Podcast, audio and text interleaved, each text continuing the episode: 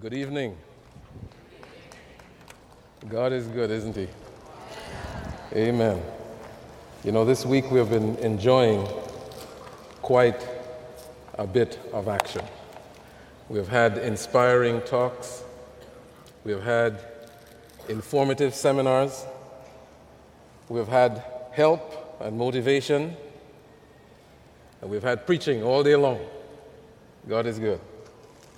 Now, I have been blessed, and I hope that you have been too, but God isn't finished with us yet. There's still something else that He has in store for us, and I am privileged to be the spokesperson this evening. Our theme has been, as you can see, it's time to be about our Father's business. I would like to explore for the next few minutes what the Lord has laid on my heart. I'll focus on the business of our Father's business. And in that, I will talk about four things who we are and whose we are, what business we're actually in, how we define success in that business, and what we are actually asked to do. I'd like to pray and invite you to bow your heads with me.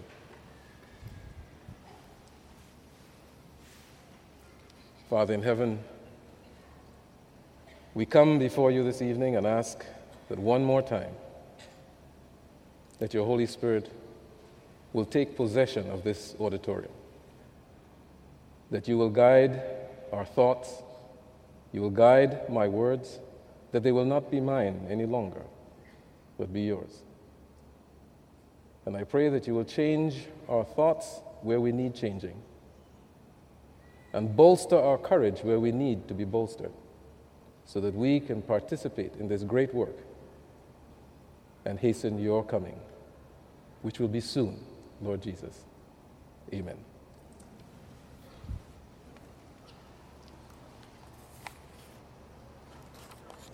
You know, if you don't know where you're going, any road you take will get you there. So it's said, but it's actually a paraphrase from, from a well known story, Alice in Wonderland, and it goes like this. Uh, Alice is supposed to be going along and she meets a Cheshire cat and she says, Would you tell me, please, which way I ought to go from here? And the cat responds, Well, that depends a good deal on where you want to go. So she says, I don't mind, I don't care, anywhere. Then, says the cat, it doesn't matter which way you go. So long as I get somewhere, Alice said. And he says, Oh, you're sure to do that if only you walk long enough. Well, I believe that we have been walking for a long time. Amen? And the question is have we been the most productive in that walk? We learned last night from Pastor Kim about Nicodemus and his journey from nighttime to daytime, from obscurity to the light. We were challenged to hurry up and to get ourselves, by God's grace, into the daylight too. This morning we heard through Pastor C.D. Brooks that God had a plan from the beginning, from the foundation of the world, to save humanity, and that God provided everything that was needed at the right time along that path. He's still in that business today. He has a plan, and even today, he's working his plan. Now, we have some inspired counsel given in the book Education all the way back in 1903. Success in any line demands, demands a definite aim. He who would achieve true success in life must keep steadily in view the aim worthy of his endeavor. We should take that to heart. God has kept his aim in view, but I'm afraid that not always we, and I speak including myself, not always have we done our part to surrendering and letting him do his work through us. Now, this is pretty unfortunate. But God still has a plan, and He still has a work for each of us to do as we participate with Him in this plan. Now, the first thing that I believe we ought to look at strategically is to understand who we are in this grand plan. And to do that, I want to look at a few people in the Bible who didn't realize who they were in this plan. The first one I would like to draw to your attention is Balaam. Now, you know, Balak, who was the king of Moab, and you can find this uh, in Numbers 22, he became alarmed at what was going on and he sent some of his emissaries to Balaam, who was described as a prophet. Balaam sends word back to, to Balak to tell him that he can't come and curse Israel. But you know the rest of the story. Even though God had told him that he shouldn't go, Balaam persisted. He didn't remember who he was. He didn't keep steadfast to his plan in the plan.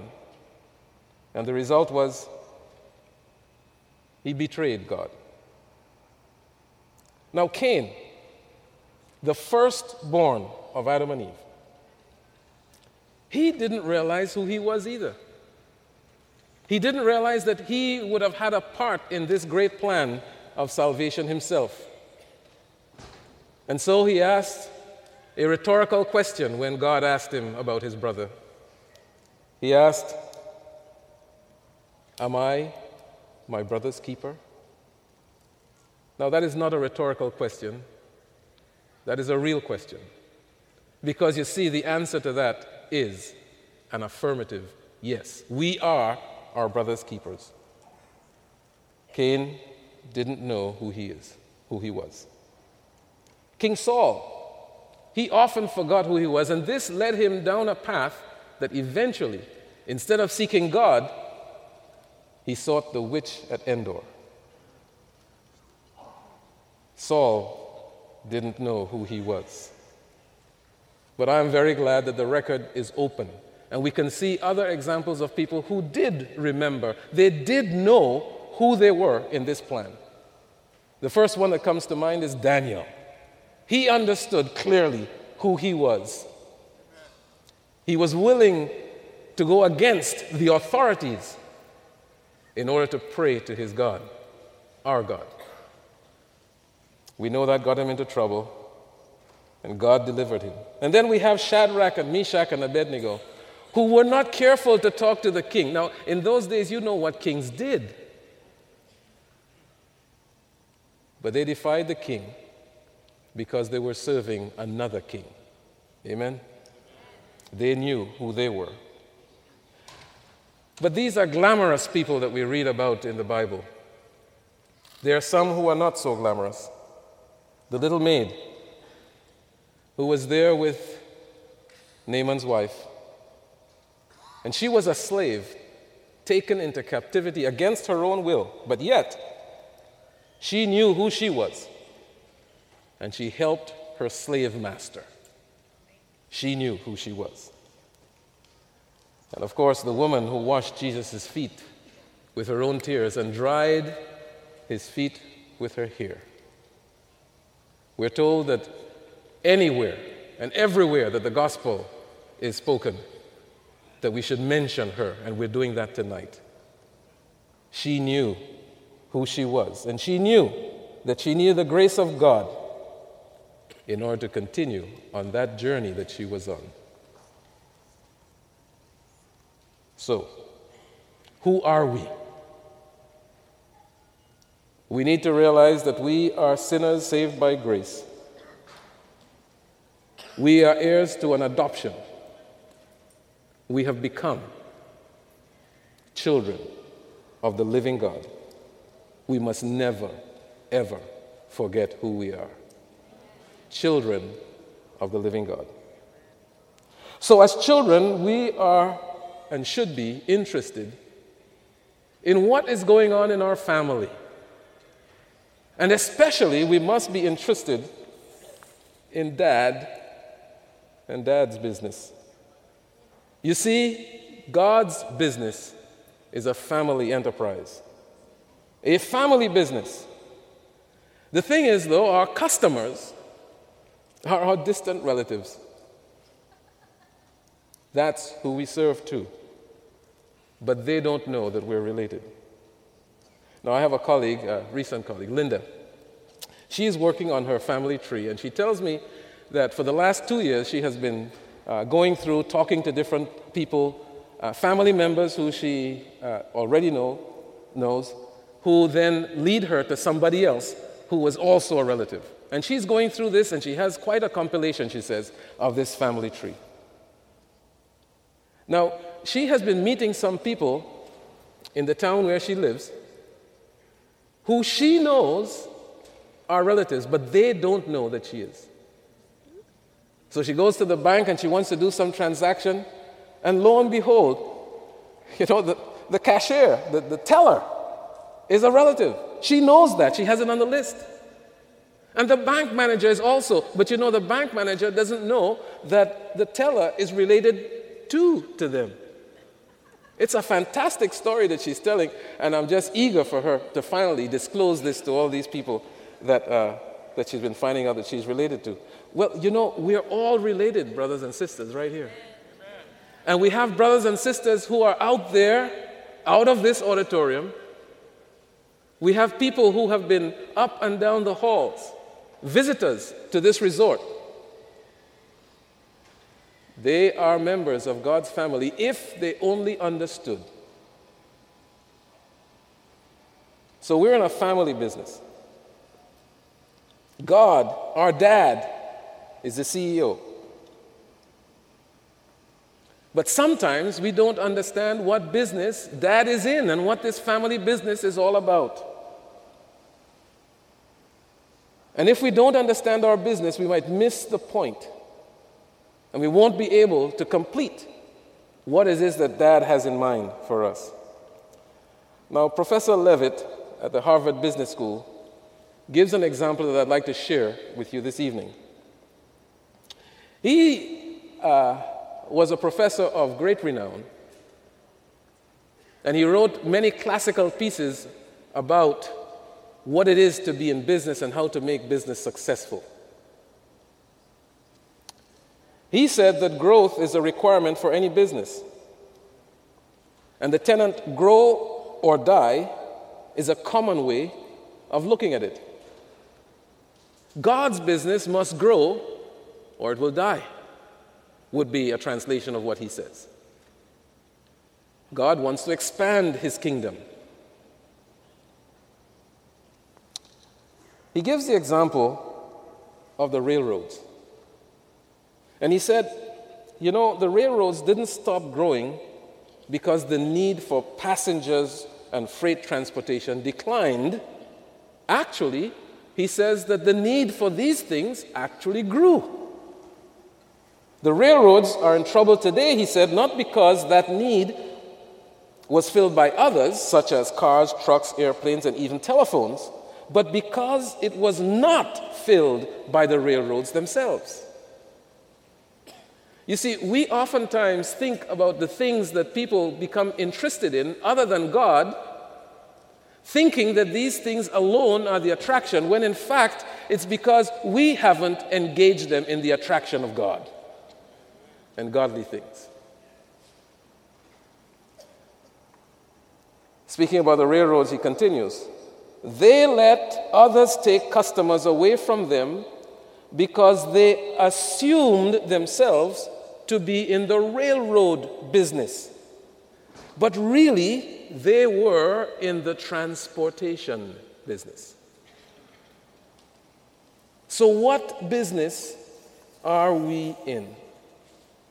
He says the reason they defined their industry incorrectly was that they were railroad oriented instead of transportation oriented. They were product oriented instead of customer oriented. They were not following a greater plan. Now, God's business is securing the universe, and He will shut the mouth of Satan by showing that there are people, human beings, you and me, who would rather die than offend him. Amen? People who are willing to give all of themselves, everything they know, to go to a place that we have not seen. God's business is security. He would like today for there to be people like Job. And you and I can participate in that legacy. He wants people to be like Shadrach and Meshach and Abednego. People who are willing to defy the odds. People who are willing to stand for the right, though the heavens fall. You see, Job and Shadrach and Meshach, Abednego, Daniel, Joseph, they were all following another plan. And that plan is the plan of Jesus. They wanted to be like Jesus, and they were like Jesus. God wants us to love Him and to love others more than we love even ourselves. God wins through love and compassion, through self sacrifice, and through a compassion that requires self control and denying ourselves. So, if we can define the business, we are in a win through self sacrificing love and compassion with self control business. That's our business. That's our Father's business. By these means, the kingdom of God is expanded. By these means, we grow. So the next thing is how we define success. Simply this way. If you turn in your Bibles with me, please, to 2 Timothy 4. 2 Timothy 4, verses 6 and 7.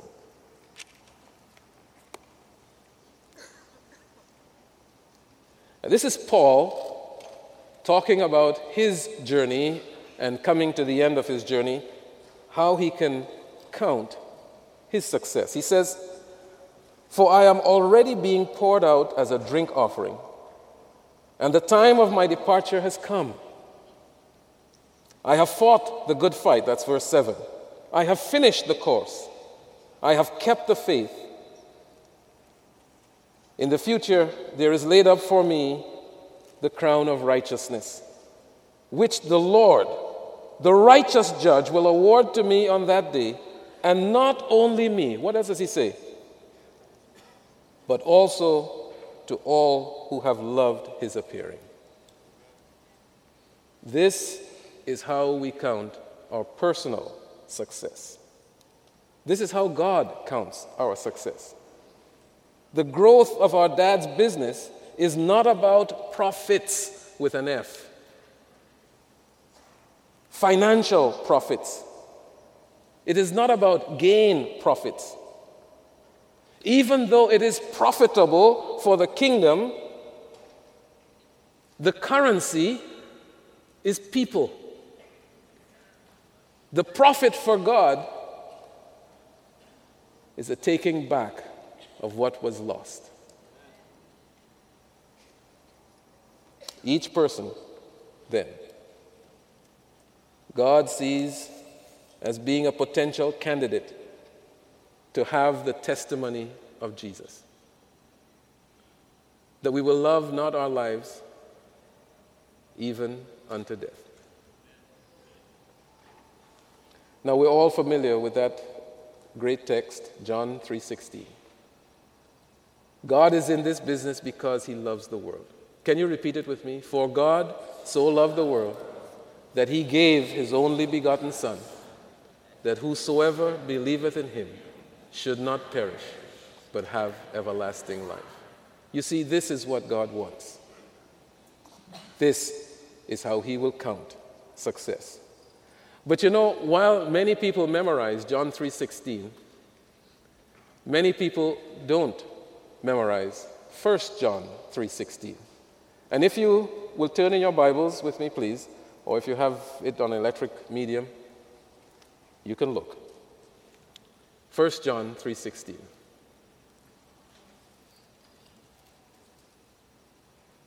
The text that I have memorized is this.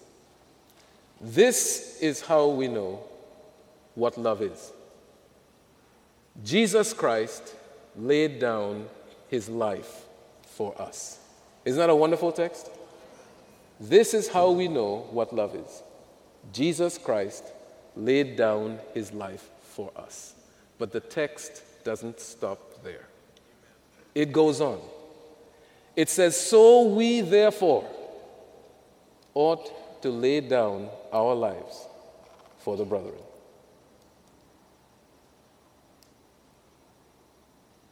This is what love is.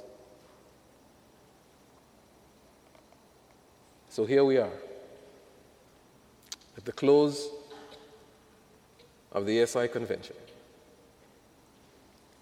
And we need to know what ought we to do?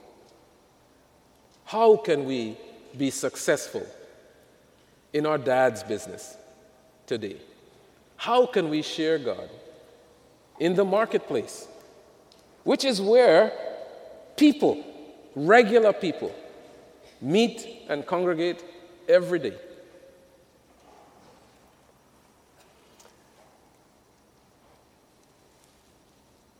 I have been doing some reading about people who are considered by the world to be great. And in an unlikely place, I found a great person by the world standards. His name is Wayne Gretzky. Now, if you are not a hockey fan, and I'm not, uh, you may not know about Wayne Gretzky. But Wayne Gretzky is supposed to be the all time number one hockey player ever ice hockey, ever. Now, he is ascribed this particular quote. He said, A good hockey player plays where the puck is.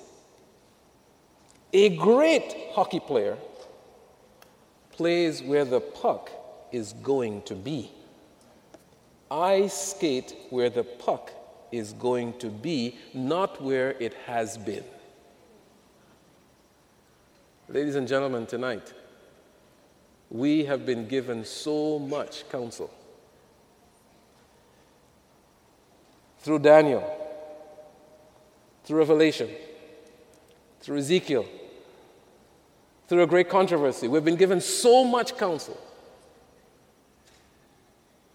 We know to a large extent where the puck is going to be. We need to be skating to where the puck is going to be. And that means we have to take seriously what we have before us today.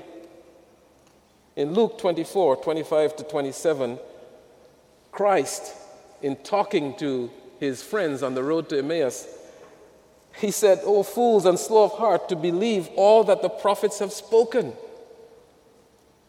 You see, the issue may not be financial profits with an F, but God's prophets with a PH. We should not be fools and slow to, to believe what the prophets have spoken. So, what have they said? They have said through Daniel and Revelation that we are living at the end of time. Do you believe that? The time is short, the clock is ticking. Look at that representation up there. It's close to the midnight hour. We can't be doing business as usual as the world counts business. We have to be about our dad's business because we are children and this is a family business. We have been bought with a price Christ's own life. Bought that we may return to God His own in faithful service. We have no time to give our energies and talents to worldly enterprises. No time for that. Shall we become absorbed in serving the world, serving ourselves, and lose eternal life? And lose heavenly bliss? And lose those that are around us who are depending on us? I pray not. We cannot afford to do this. Let every talent that we have be employed in the work of God. Amen. We don't have time to enter into business enterprises with unbelievers. They have a different agenda.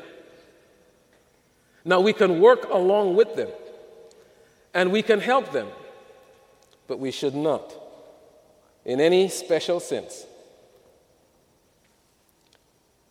fall under their agenda.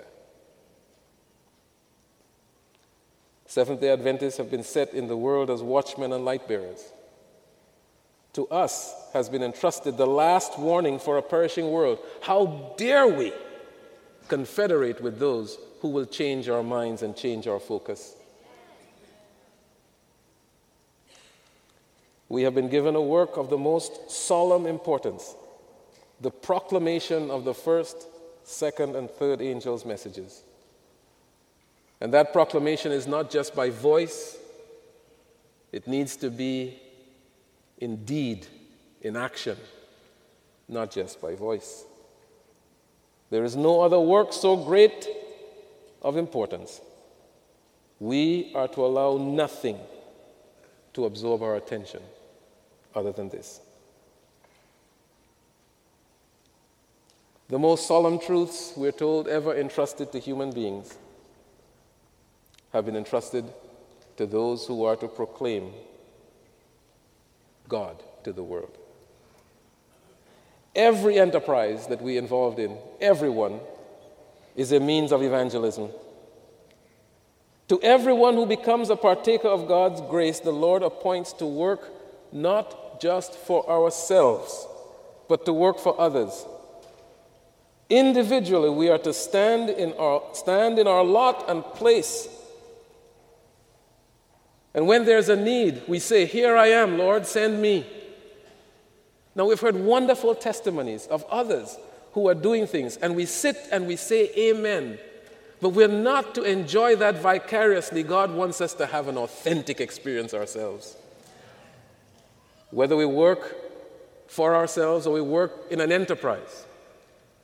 And many will work for others who may not be Christian, but in the marketplace we need to be very clear who our boss really is.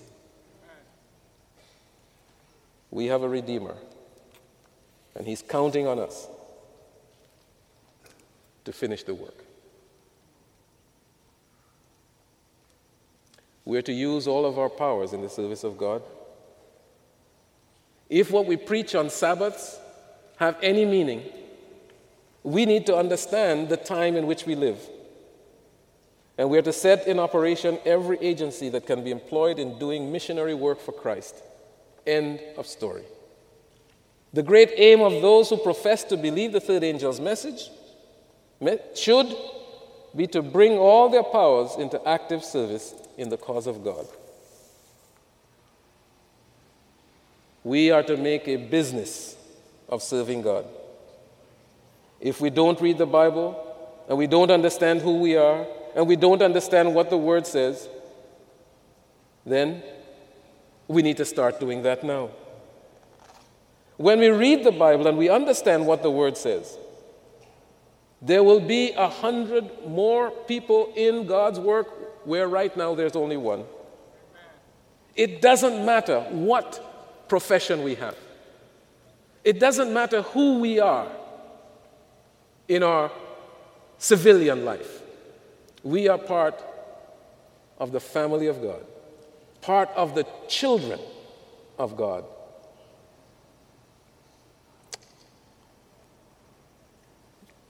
This morning there was quite a donation that was made. But now is our time to labor for the salvation of our fellow men, like we have never done before.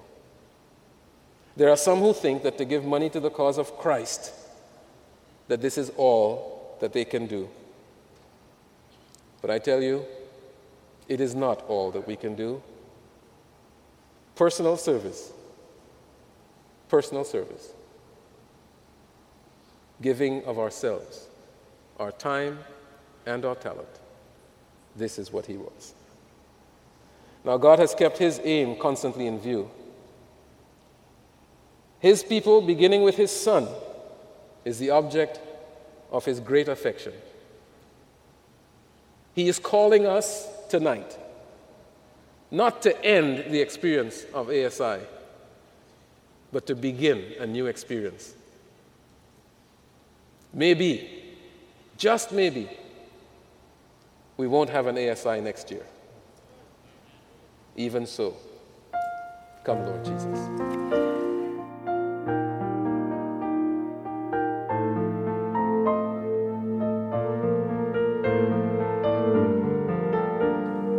This media was produced by Audioverse for ASI, Adventist Layman's Services and Industries. If you would like to learn more about ASI, please visit www.asiministries.org. Or if you would like to listen to more free online sermons, please visit www.audioverse.org.